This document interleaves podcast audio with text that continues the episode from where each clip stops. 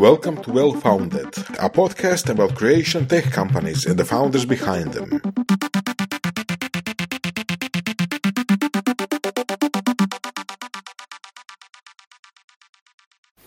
Dobar dan svima na još jednu epizodu Well Founded podcasta. Krećemo u novu godinu i odmah novu godinu u glavu krećemo sa jednim serijalom ovoga podcastu o GPT o generativnim AI modelima općenito što se dešavalo u 2022. i što se dešava u 2023. i kako će nam plike život izgledat do penzije koja će biti za tri godine, plike kako je krenulo.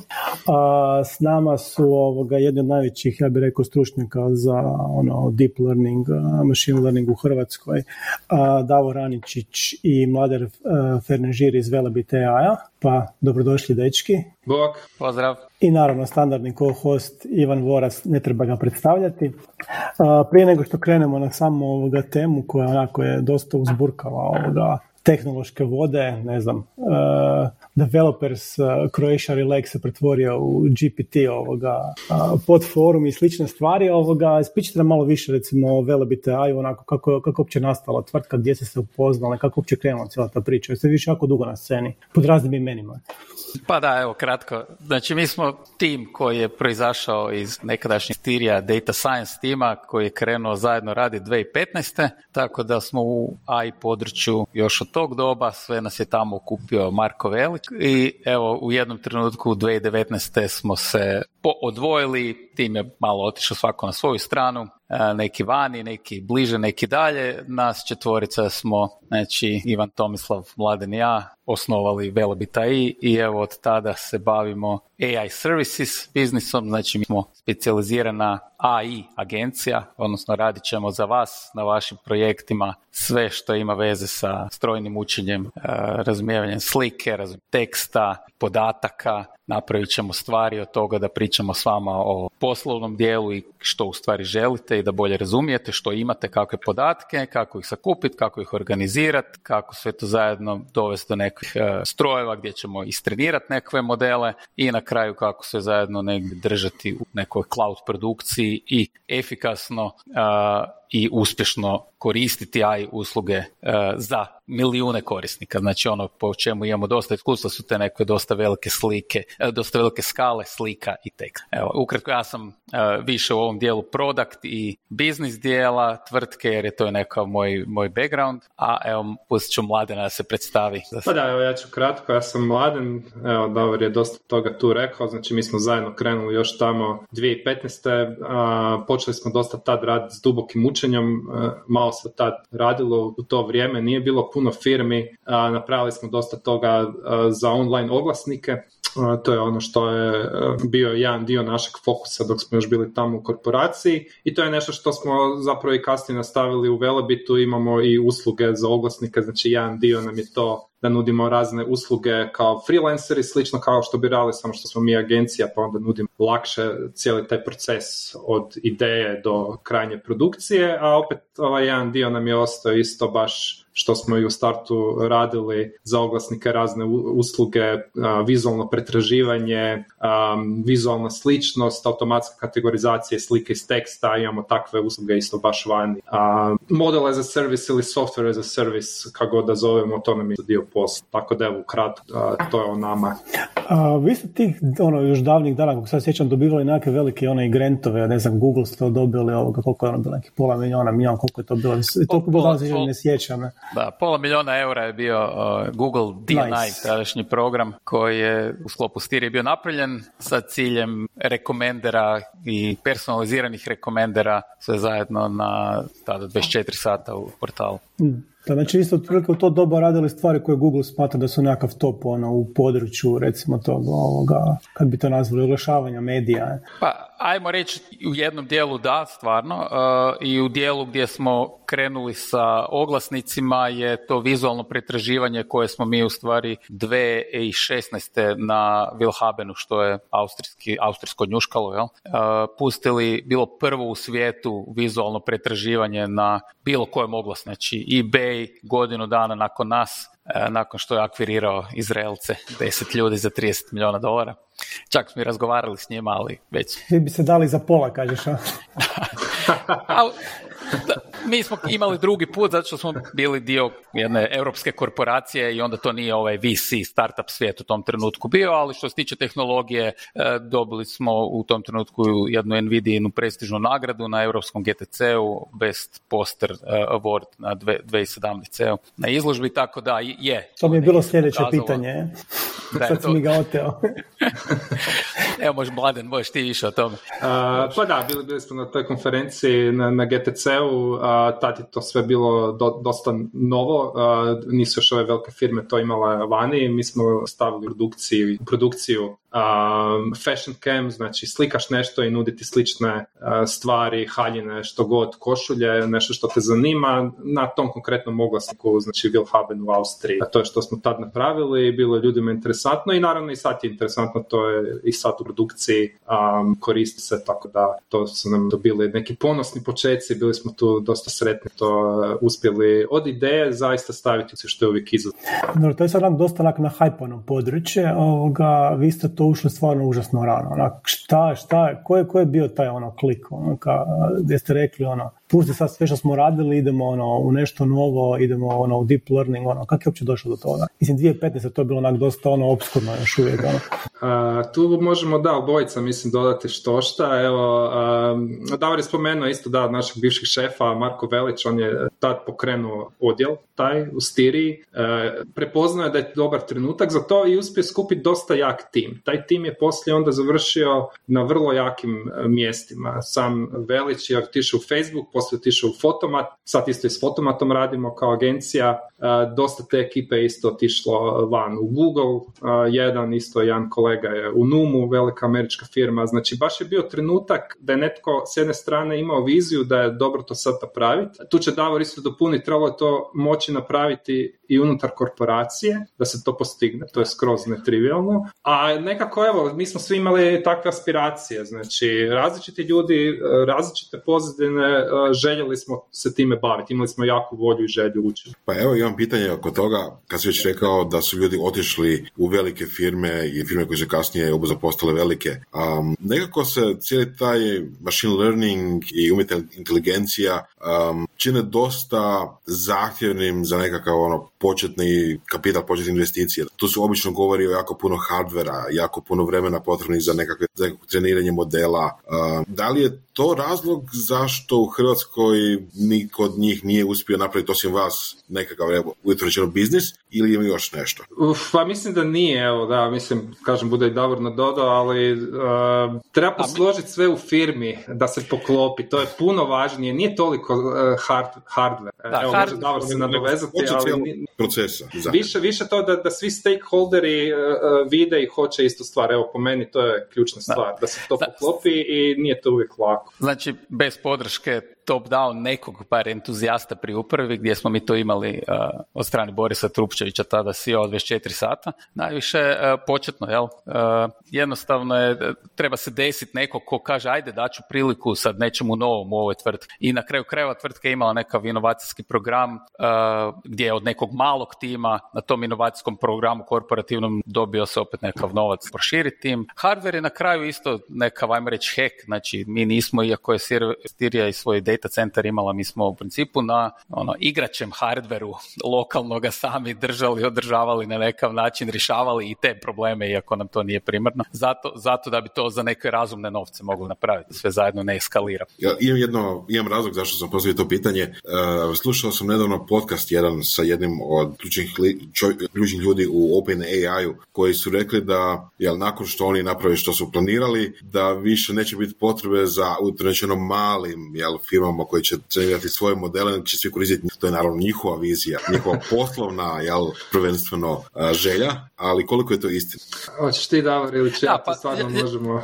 Da, ja, to, to, naravno vrijeme će pokazati, ali uh, ono, ono što je, ja bi, ja bi rekao više gađao, uh, ja sam bar slušao Sam Altmana, na to da će te bazične velike modele koji da za treniranje treba par sto milijuna dolara troška energije, odnosno CPU, GPU i ostalih TPU, jel, procesorske snage, ali jednom kad ga istreniraš, to ne može napraviti više malo tvrtka nas. Ali nema ni potrebe jer na neki način će i ti veliki modeli se onda fine tunat i koristiti, nešto će biti u modelu servisa, ali nešto će biti i u modelu da će trebati fine, ono, koristiti za neku namjenu, a to će raditi onda manje tvrtke i start.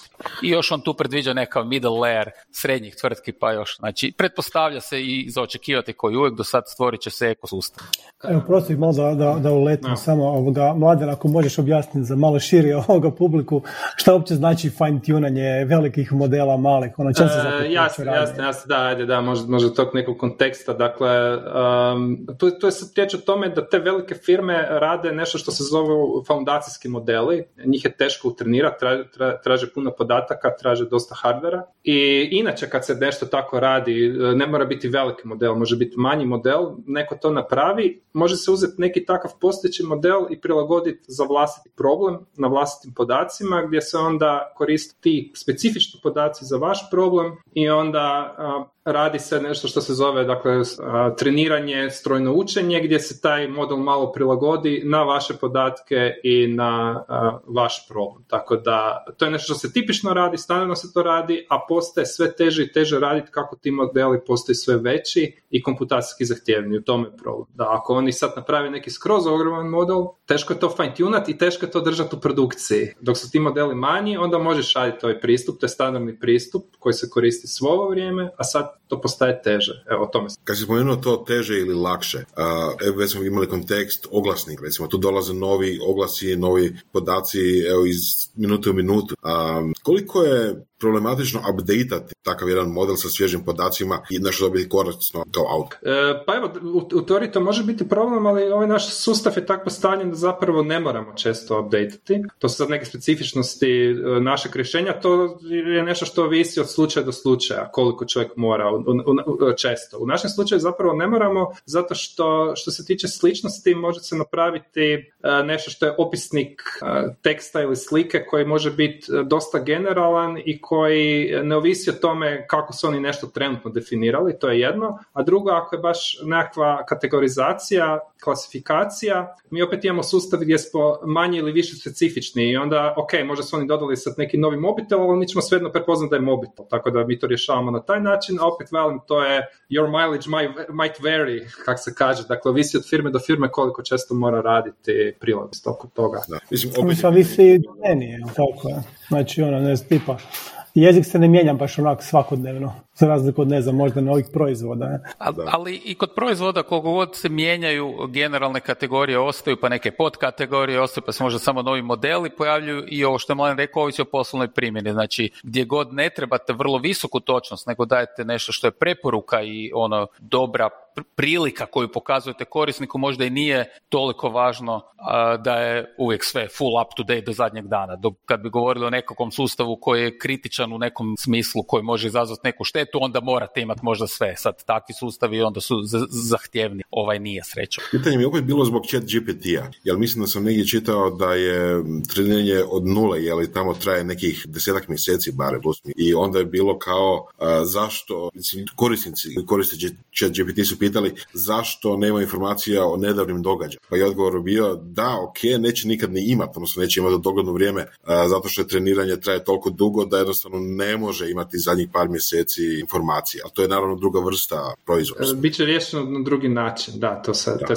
posebna tema. Da, ovo je treniran do, s podacima do kraja 2021. ali postoje druge rješenja gdje se to onda drugčije radi, da se uzmu u obzir i novi podaci. E sad kad smo sad taknuli chat GPT-a, a šta se to točno desilo prije par tjedana, ja bih rekao, nije, nije, prošlo koliko mjeseci, pol, velike dana.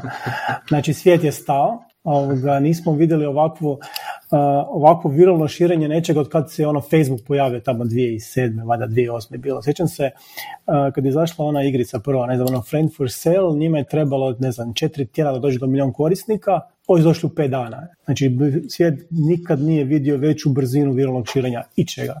Šta je, šta, je, šta se to desilo? Mladene, dobro, pa, Da, ajde ovako, ja da da malo... više toga, da, više stvari se poklopilo. Za početak, naravno da, da koji svi nagli ovaj, stvari koje se naglo pojavaju u javnosti, one u stvari nastaju neko vrijeme. Samo u jednom trenutku se stvori ta neka kritična viralna masa. Znači, samo OpenAI je isto već tvrtka 4-5 godina i intenzivno radi i popravlja modele, zato se zove GPT-3 jer je to treći model, bio je jedan i dva prije toga, da pače ovo sad u stvari što je izazvalo glavnu, ajmo reći, glavni hype je 3,5 model u smislu tog velikog jezičnog modela i plus taj dodatak gdje su taj chat, odnosno chat bot napravili gdje će Mladen malo više o tome ispričati tehnički, taj dio je još, ajmo reći, dodatno dodao nešto što su ljudi prepoznali kao potpuno novi način komunikacije sa nekakvim strojem koji daje odgovore. A nije to znači, baš puno prvi toga put. se događalo, jel? Da, da, a nije to baš prvi put da neko stavio chatbot na, na internet, obično traju dva dana prije nego što ih zatvore, jer bo to ono, nastane kaos. Pa, znači, ovaj prvi put da nije nastao kaos, nego svi su rekli, Isuse Bože, šta je ovo? Ovo, ovo je puno bolje, ja budem još nadopunio tu, tu neke stvari. Znači, uh, prvo, um, ono što mislim dobro tu spomenuti, ok, svi pričaju o chat GPT-u, uh, tu je jedan dio i PR-a da nastane ta, takva pozornost. On, ono što je uh, OpenAI par mjeseci već stavio van i na svojim mapima su zamijenili stare modele, oni su stavili van Instruct GPT. I sad kad čovjek to ide čitat, zapravo vidi da je to praktički ista stvar kao chat GPT, nije e, dugovani, malo je bilo potiho, par mjeseci e, nakon su još napravili e, izlazak s chat GPT-om koji je donio još poboljšanja u odnosu na taj Instruct GPT, ali zapravo taj Instruct GPT je već donio jako puno i ono što se tu dogodilo, dvije komponente su se spojile, znači jedna komponenta koja je već bila kod GPT modela inače, um, self-supervised learning na engleskom, um, to je nešto što se koristilo već godinama za treniranje jezičnih modela, a ovdje je došlo nešto novo još isto koje nije bilo, nešto što još nije bilo u tom kontekstu, reinforcement learning from human feedback. I ta tehnika spojena s onim što je već bilo za prošle jezične modele je donijela to da on se jako dobro prilagođava tome što čovjek od njega hoće i prilagođava se namjeri i nekakvim vrijednostima. Skroz novi princip treniranja i to je ono što su izbacili s Instruct GPT-om i onda još malo PR-a i, i, dopune i onda su ljudi prepoznali, evo imamo sad chat GPT koji je jako, jako... Evo, dakle ima tu konteksta da su se neke tehnološke stvari tu ipak dogodile a, koje nije još neko izbacio van, kombinacije različitih tehnologija i pristupa. Dobre, kako se tebi to čini sa neke produktne strane? Ali ovo je ipak ono baš takva revolucija, jer mi nismo nikad vidjeli neki chatbot na internetu koji je izdržao, pa da ga ljudi nisu pokopali onak doslovce od Microsofta, ne znam, nema ko nije probao. I Galaktika sad nedavno od Facebooka isto, ono, nije, nije dva dana biti online. Ono, razbili su je. Moram priznat da, da, da Galaktiku nisam ni stigao probati, toliko brzo je nestala. to, to, je bilo dobro, ja ću se samo kratko baciti. E, bili, bili smo u Beogradu na konferenciji, slušao sam predavanje, bio je jedan poznati edukator, uh, ima puno Udemy kurseva uh, i onda je baš priča, evo baš sam dodao na slajdove Galaktiku i ja to googlam na licu mjesta i, i, maknuli su. Znači on je taj tjedan to dodao na slajdove, a ovi su već ugasili jer je bilo problema. To je baš bilo zanimljivo. Ali, evo, da, da, lifespan dva dana otprilike. da. A, ja bih rekao da je ovdje očito puno opet sad komponenti iza i ispod haube što bi rekli, e, koje možda ljudi nisu svjesni. Ja sad mi u stvari ne znamo zašto je recimo i Galaktika povučena, jel službeno je povučena zbog potencijalnog bad PR-a, što je isto moguće, ali ja bih rekao da je chat GPT osigurao puno toga. Osiguruje hardversku podršku za nekoliko miliona uh, concurrent use. Znači tu ne treba podcjenjivati koliki je taj trošak tog kompjuta. Znači prema nekim procjenama koje sam ja čuo to je značajno i do sto puta skuplji kompjut nego kompjut za Google upit. Uh, također jednostavno je uh, s druge strane je stvar iz perspektive korisnika novi način, s jedne strane to je chatbot, ali to je odjednom chatbot koji efektivno pokazuje da prati vašu ono, vašu priču, jel, što želite, da shvaća vašu namjeru i da vam odgovara sa nekakvim backgroundom svog znanja svijeta. Malo pretjerati, ali izuzetno velike količine e, suvislih informacija. Znači tu govorimo ne o chatbotu, nego o stroju koji može stvarno shvatiti nekoliko pojmova na višem nivou kontekstualizacije, povezati dvije vrste od filozofije do tri, četiri vrste nekakvih stilova slika i spojiti u jednu. Znači to je nešto što nismo prije vidjeli. Znači, da u ovim nekim modelima koji se pojavljivali pojedinačno, ali ovdje je to doslovno jedan veliki model koji u stvari jako puno toga može napraviti i onda još s vama razgovara, jel, pod navodnicima, na način da to izgleda vrlo uvjerljivo. Koliko je tu faktor bio da ono, svako dijete može doći na internet i dati chat GPT-u da napiše zadaću? To se apsolutno radi. Znači, to je apsolutno funkcionira u praksi. Slažem se, e, ja sam prvi dan kad sam probao odmah cijelo svoje obitelji dao da proba e, s osnovnoškolcima, srednjoškolcima, svima, supruzi. I da, naravno, jel? ali to je najbolji viralna reklama, nema bolje od toga. Da to su oni računali, a ono što je realitet, šta god mi misli o tome da e, sad više ne možeš zadat nekom srednjoškolcu da ti napravi esej domaću zadaću za sutra i da očekuješ da će to sam napraviti. To jednostavno više nije realno. Jesi ga ti upotrebio za posao negdje? Se nije dalo nešto pisati.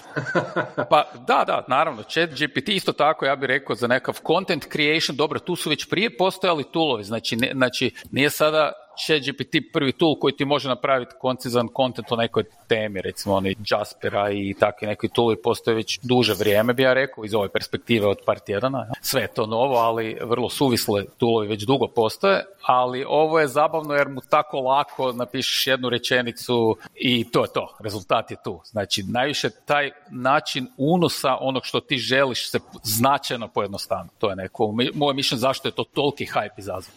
Mislim da se totalno u pravu puno ljudi s kojima sam pričao su baš općinjeni tom iluzijom da razgovaraju sa nečim, odnosno nekim, jel, će GPT-a, to je algoritam na kraju krajeva, ali i kod ljudi koji ne znaju baš puno o tehnologiji. Um, često, često čujem da jednostavno to proglašavaju jednostavno inteligentnim strojem, umjetnom inteligencijom, kako to htjeli nazvati. Um, da li možemo malo pričati o tome? Što će GPT, šta taj model zapravo radi. Jer onako odokativno mi se čini da to je, to je jezični model, to, da on nema koncepta recimo um, konkretno nekakvih, ajmo reći, deduktivnih operacija, nekakvih uh, matematičkog parsiranja ili tako nešto, nego čisto povezuje kontekste riječi koje je naučio sa kontekstom koji misli da treba ispisati van. Evo budem, budem ja da na, na to se nadovezu da, direktno, tako je da, znači onaj startni model, dakle sami GPT-3 ili sad GPT-3.5 on naprosto statistički nudi što će biti najvjerojatnije sljedeća riječ. Dakle, on ima slijed riječi i onda evo, trudi se dati nešto što će biti sljedeće. To je onaj dio što sam rekao self-supervised learning, to je postojalo prije Instruct GPT-a i prije chat GPT-a. No onda ono što su dodali još, ovaj zadnji dio, Evo ima jedna dobra ilustracija isto zapravo za to kako su, kak su isto robota učili da radi salto, pa ovo je dosta slično. Znači, to je komplicirana operacija raditi salto, i sad kako ćeš ti to robotu reći da, da to napravi. On, ono što su radili, isto taj pristup, reinforcement learning with human feedback, um, ok, on napravi salto na dva načina. Ti onda pitaš čovjeka je li bilo bolje A ili je bilo bolje B. Ti veliš robotu bilo je bolje B i onda to utječe na njegovo učenje, neki, neki postupci se mijenjaju, dakle to je kompleksno, ti ne znaš njemu reći točno šta da mijenja, on nešto promijeni i opet dobiješ novo pitanje, je li bilo bolje A ili B. I tako tisuću puta i on sad radi salto vrlo elegantno, puno bolje nego da si nekako drugčije probao ga učiti. Tako da je ovdje bilo dosta slično zapravo, znači oni su uzeli ovaj startni GPT-3 model koji vraća evo statistički riječi tako kak ih već vraća. I onda su pitali ljude je li bolje A ili bolje B. Oni su uspjeli onda rangirati output, to su poslije onda isto pretvorili u nekakav scoring da su dobili bodovanje svaki output koliko je dobar i opet je ista tehnika reinforcement learning, slično kao taj robot, naprosto taj model se interno sami, taj jezični model zapravo modificira se i sad njegova ta statistika se mijenja, znači više ne mijenja statistički onako, više ne vraća statistički kak je prije radio, već sad je ovo utjecalo na to kako on generira sljedeću riječ. Dakle, u osnovi je isti model koji prije, ali je dobio bolju povratnu informaciju što treba raditi. to je. Da, i super mi je to što si rekao, znači on predviđa, odnosno nudi sljedeću riječ u nekakvom nizu uh, onoga što je već prije rekao. Znači, nije da on ima nekakav cilj za nešto odgovoriti. On ima statistiku otprilike, ali reci, rečeno, kako odgovor treba izgledati u smislu strukture i tako dalje. Um, htio bih još nešto reći, samo da završimo tu temicu. vidjeli smo puno primjera gdje to faila sa najjednostavnijim nekakvim logičkim ili matematičkim pitanjima. Jeli?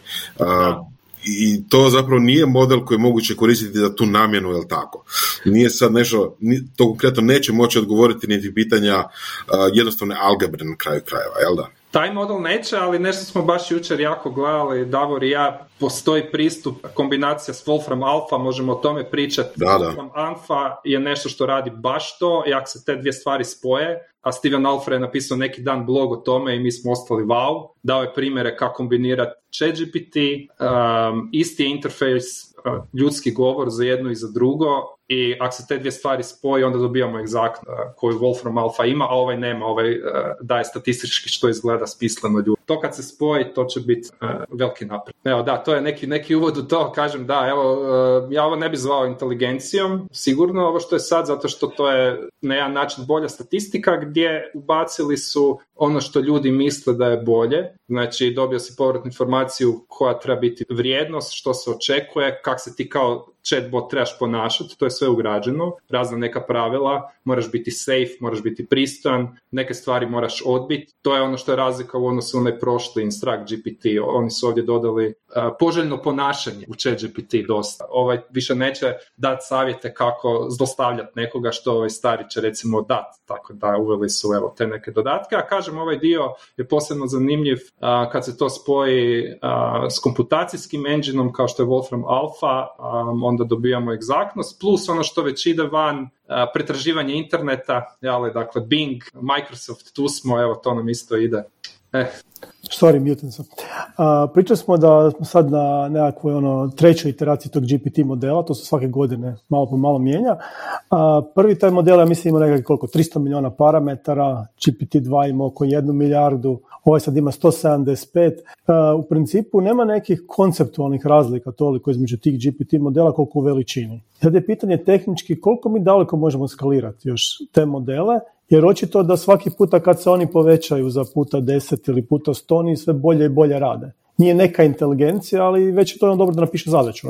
Koliko to pa daleko možemo tehnički skalirati? Uh, pa, pa velim, znači, znači jedna stvar je ta linija, da, uh, skaliranje GPT modela, oni su ovdje ipak dodali taj reinforcement learning koji je nov, jel, tako da to je promijenilo. Uh, chat GPT, to jest ne chat GPT, već GPT-4 će biti navodno tisuću puta još veći po parametrima i ja osobno mislim znači da to je to je bar moje mišljenje, možda čak i pretjerano ići u tom smjeru, već ovi neki drugi aspekti, druge tehnike koje će se dodavati, kao što je ovdje bio ovaj reinforcement learning with human feedback, takvi neki pristupi mislim da će puno veći napredak napraviti nego da sad naprosto idemo brute force, više parametara, više podataka. To je moje mišljenje. Da, ali da li se tebi čini tu tehnički da smo mi došli nekako ono do kraja puta, ali smo tek zagrebali površinu? Jer se sad čini da ono, da ovo, samo, da ovo samo ide, svake godine ono deset puta veće.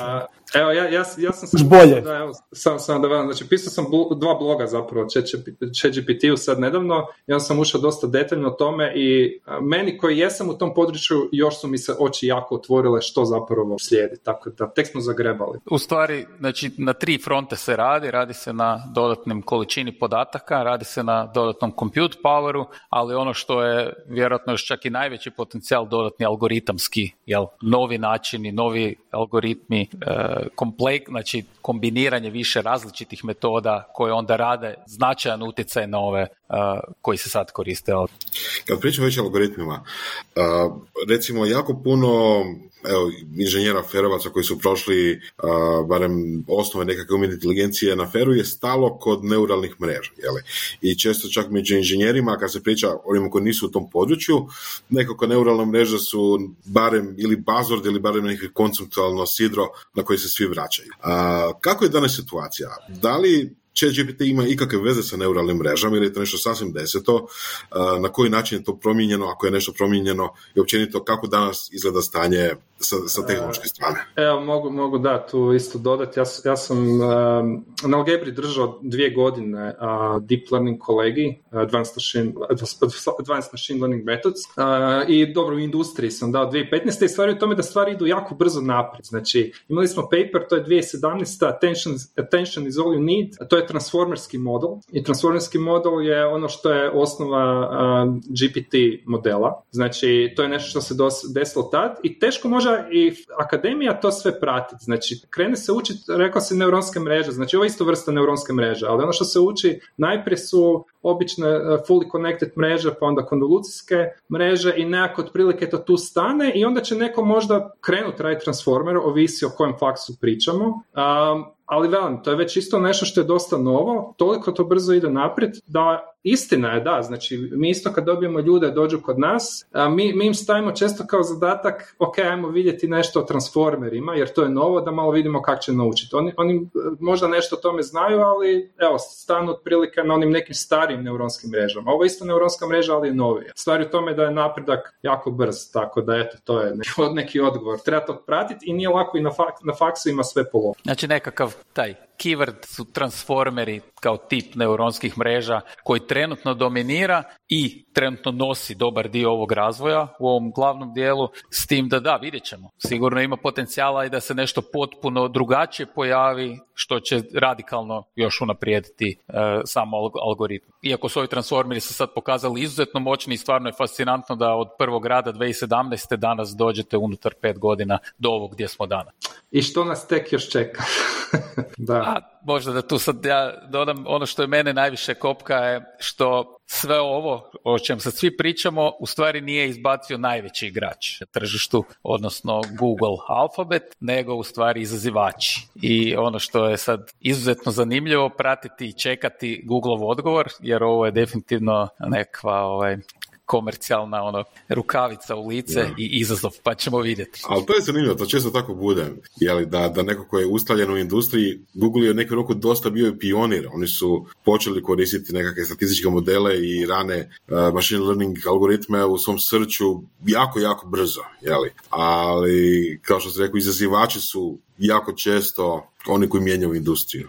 oni koji natjeraju ovog, jer ja bih samo tu dodao, nije, nije Google to prespavao, imaju oni svoje jake jezične modele i oni imaju model koji je sličan ovome, to, to se zove Lambda model, ima još isto drugih Palm model, samo nije ni interes izbaciti tako nešto ako ne moraju. Imaju da, poslovni model i e, kakav već imaju i Znači, stvar je vrlo jednostavna s poslovne strane, jer naravno Google je, ima najveći e, svoj revenue i najveći profit na samom srču, a ovdje je sam komputacijski trošak, ono što sam rekao u trenutku možda i do sto puta veći, znači ne, ne znamo sad mi izvana, jel, iz informacija koje se naziru i sada njima ići sa nečim što će raditi puno bolje, ali će odjednom troškovni dio toliko narast, dokle god nisu ugroženi, naravno da to nitko ko ima takvu monopolnu poziciju neće. Jel? Neće otvoreno sam sebe pojesti, jel? nego će pričekati. da, ja sam slučajno baš imao ja sam slučajno baš imao razgovor prije neki dan sa jednim ovoga, tako vodećim čovjeka iz Google ovoga koji se bavi baš tim deep learningom i tako dalje. A, znači njihove interne kalkulacije se trenutno rade da im jedan upit predikcija sa velikim modelima ne smije ići preko nekakvih 2 centa po upitu jer bi to onda pokopalo financijski s obzirom koliko zarađuju od jednog upita. A trenutno OpenAI šalje milijone ljudi u paraleli cent po cent skupi se toga dosta. Što su neke zapravo velike cifre. A, da li se tu možda Microsoft malo bolje snašao koji je ono vidio ono potencijal, prepoznao taj potencijal u OpenAI i krenuo biti prvi ulagač i sad navodno se sprema runda od 10 milijardi, što nisu mali novci onak za, za, za takve firme. Da, zanimljiv, ta, ta glasina je evo prekjučer izašla van. I zanimljivo da je u formi glasine izašla van, ne službene objave, ali e, Microsoft koji ima uloženu oko milijardu i ne znamo koliki udio, jel, bi trebao navodno dati još desetak milijardi da bi na, i onda imati mogućnost skupljanja 75% svog profita i na kraju imati 49% udjela drugih 49 bi imali drugi ulagači, a 2% bi ostao fondaciji, jel? neprofitnoj OpenAI. Ali vrlo zanimljivo da takve izlaze ove priče sa poslovne strane, jer one govore da je tu stvari Microsoft jako duboko i ako se to pokaže točnim, jasno je da je u stvari OpenAI je startup, ali s druge strane je već jako duboko u ekosustavu i u stvari dio velike četvorke i petorke, kako, kako čovjek želi računati. Da, meni je zanimljiva informacija uvijek bilo da oni zapravo mašine rentaju na Google Cloudove. A toliko su duboko u Microsoftu, ne? A gdje će, da, AWS ili Google Cloud?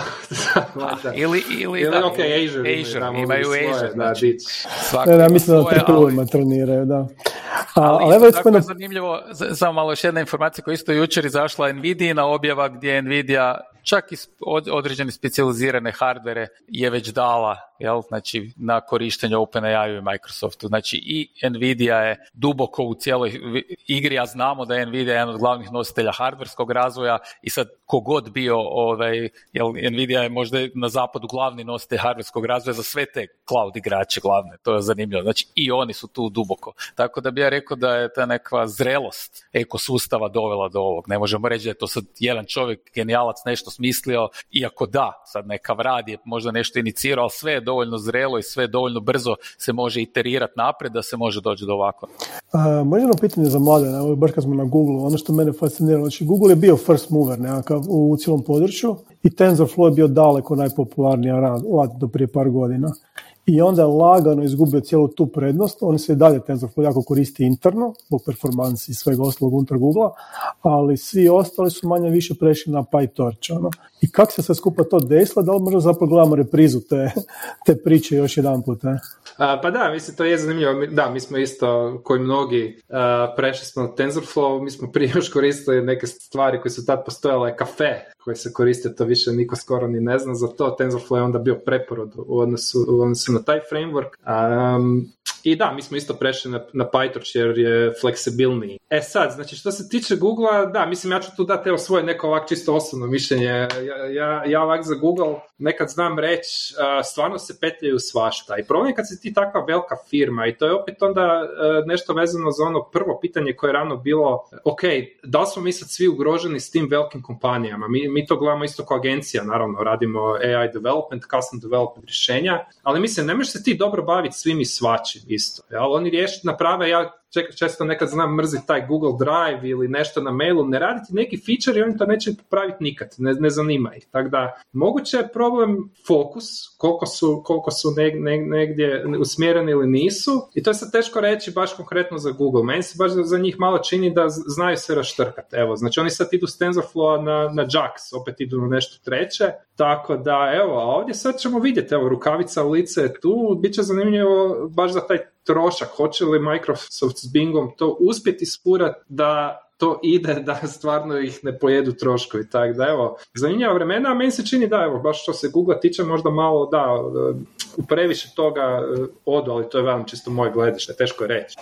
Inače, čuo sam baš jedan bizaran problem kod treniranja tako velikih problema u Google. Ovoga, jedna od stvari koja mi radi probleme je mean time between failure SSD diskova. Jer kad ti toliko mašina pokreneš u paraleli, počinje ti diskovi rikavat po putu i onda moraš stalno revrtat nazad checkpointove ići naprijed.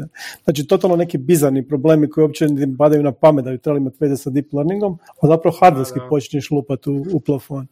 A, ali nije li možda ova priča isto ovoga vrlo slična onome što je bilo sa, ne znam, Facebookom i Googleom, kad je Google pokušavao onako ofrlje napraviti neke društvene mreže, ovi su vrlo, vrlo jako grizli. Tako, da, meni je OpenAI jako, jako liči na Facebook po, po nekom mentalitetu i ono, fokusom koji oni, koji oni idu napred u, u ovome što, što žele dobiti. A Google opet ima toliko para, neće to njih godinama još taknuti po prihodima. Uh, ha, mislim, OpenAI sigurno ima jasnu neku viziju, znaju što rade. Opet s druge strane Google ima DeepMind, a, da, više aspekata, vidjet ćemo. Ja, dobro, ti si mi, mi se htio isto komentirati to, da. Za, pa, da, kažem, to je, ja bih rekao da je e, vjerojatno Google pocijenio ovaj nivo hajpa koji je sada postignut, jer ja mislim da sad više oni ne mogu, e, možda su i mislili da nisu tako brzo ugroženi, da, ali ovo će ih jako natjerati. Znači, nivo hajpa koji je postignut je ono, baš to, od pojave društvenih mreža. E, to mijenja percepciju vrijednosti brenda, to mijenja percepciju vrijednosti šta mi Google daje, jesam ja zadovoljan s tim, jel ja želim nešto bolje.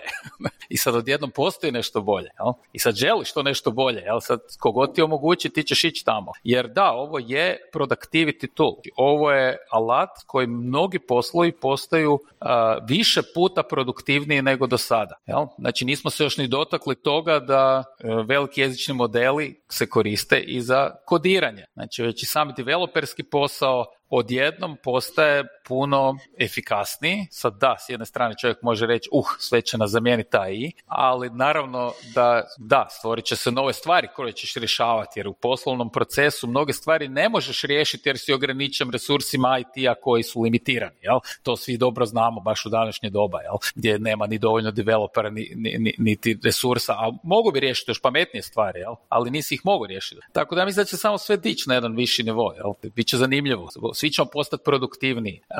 Ono što je se pokazalo isto s ovim je da predviđanje nekako šta će, šta će to biti što AI može na, na ovaj, u stvari šta može zamijeniti, zamijeniti dopuniti, učiniti produktivnim je vrlo nezahvalno. Jer to mi svi u stvari očito ne znamo. Jer nekakav je osjećaj dugo svima, pa i meni osobno bio da je nekakva kreativnost nešto što nije reproducibilno lako od strane AI-a, a danas je pitanje šta je kreativno. Da, ispada da ljudi zapravo ne vole previše kreativnosti, više vole remiksove na neki način. Odnosno ispadne da, da možda dobar dio onog što smo danas smatrali kreativnost se relativno lako replicira bez višeg stanja svijesti o konceptima, nego se replicira na osnovi nekih uzoraka, da, da, stilova i slično. E sad, kažem, nema neke stvari, duboke poruke što bi... Nema, tako je, odnosno ja, neka umjetnost je u nekom trenutku imala poruku u odnosu na stvarnost u kojoj je nastala, ali sad je ovo nešto što je to u stvari razdvojilo na sitnice i sa te sitne dijelove i lere na neki drugi način izrazilo. To je zanimljivo. To je zanimljivo. Da li će, da li će ChatGPT napraviti nešto sa, sa književnosti, mislim ono, da li će se pojaviti, ne znam, da li će AI moći napisati patnje mladog Werthera ili nešto od Hemingwaya, staraca i more ili, ili nešto tog tipa što stvarno ima neke emocije u sebi ili je to sve samo nekakva iluzija to je čak malo filozofsko pitanje. Ali vratio se možda na poslovnom pitanje. Um, recimo, osim ChatGPT-a, tu su recimo i oni generatori slika, kao što je Midjourney. I za jedne i za druge sam našao podatak da se zapravo radi o troškovima od milijuna dolara dnevno da za hendlanje svih tih upita, jeli, koji dolaze sada više manje besplatno. Sad, Midjourney je uveo to da postoji plaćeni tier, znači više nema neograničenog kreiranja sličica, nego se plaća relativno mali iznos, mislim da je manje od 10 dolara mjes, e, mjesečno, jeli? 12. 12. Ja plaćam, poznam me.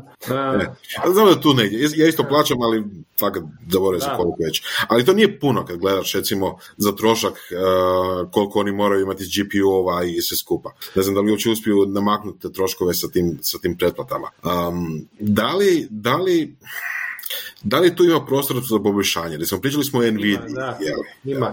I dogodila su se poboljšanja. Znači, znači, puno toga je otišlo open source, puno toga je već vani i mi smo kao firma zapravo za jednog klijenta već deployali jedno rješenje koje generira sliku, oni to koriste i naplaćuju svojim korisnikom. To nije na nekom prejakom hardware. Znači, uznapredovalo je to, a tu je taj open source koji je važan. Jer ljudi su reproducirali ono što su napravili unutar OpenAI, neki bi rekli malo cinično closed AI, jer malo je to otišlo u tom smjeru i da, Microsoft sad isto ulazi unutra i tako dalje, ali velim, taj open source je dosta važan i došli su to te reprodukcije koje su open source, to dolazi iza chat GPT, više toga se radi već sad. I onda kad to dođe, onda dođe i efikasnost i evo da, tako da uh, može se to napraviti da to radi na nekakvom ok hardveru, da nije preveliki trošak. Uh, barem znači što se tiče nekog korištenja modela, tu su opet sa pitanja što čovjek točno radi. Nekad se može dosta dobro iskoristiti nešto što je neko drugi zapravo napravio sa jako puno troška. To je ovaj naš uske sad bio gdje smo mi uspjeli nešto povezati što je neko drugi radio, to je taj transfer learning, um, gdje malo nešto modificiraš i uspiješ dobiti da dakle to radi, a opet um, to je problem, ono pitanje koliko resursa će trebati za te neke glavne modele i to nije, nije do kraja jasno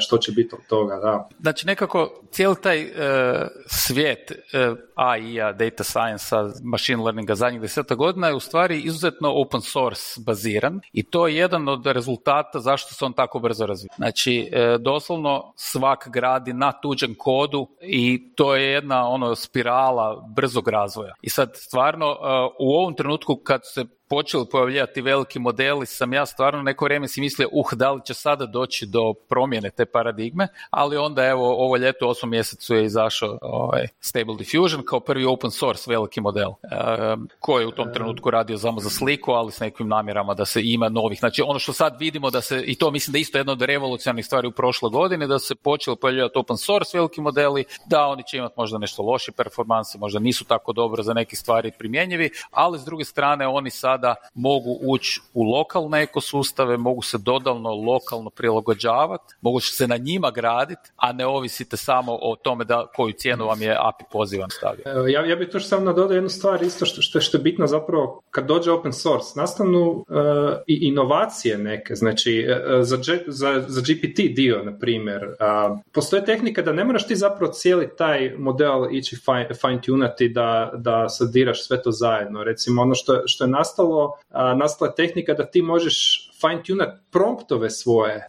Postoji način da se njemu ta uh, matematička reprezentacija prompta koja je fine tunana. Dakle, može biti neka komponenta samo koja se modificira i to je ono nešto što, što, što je za očekivati da će nastajati. Neko će napraviti veliki model, ok, ne možemo mi sad to trenirati od nule, sve zajedno, ali možda ćemo neke prilagodbe male tog modela, možda ćemo mali dio njegovih parametara promijeniti za, za našu uh, korist, za našu primjenu, ali da bi to mogli moramo imati stvar da je open source i to je ono što ja vidim da će se događati. Dakle, ide open source, ljudi će, ok, potrošiti resurse, ali stavit će to javno, dakle, postoje firme koje to rade, one će, dakle, e, uložiti dosta, daće taj model i onda, kažem, neka inovacija će nastati gdje će se ipak onda napraviti ta specifičnost, jer opet ono što sam ja pričao, ako mrzim Google Drive, moraš se ti prilagoditi svoje potrebi. Ako se nisi poslovno prilagodio ono što tvoj korisnik hoće, a nećeš ti baš generički sve živo riješiti dobro. Neko će to bolje napraviti ko se posvedi, tako da ja vjerujem da i ovdje isto.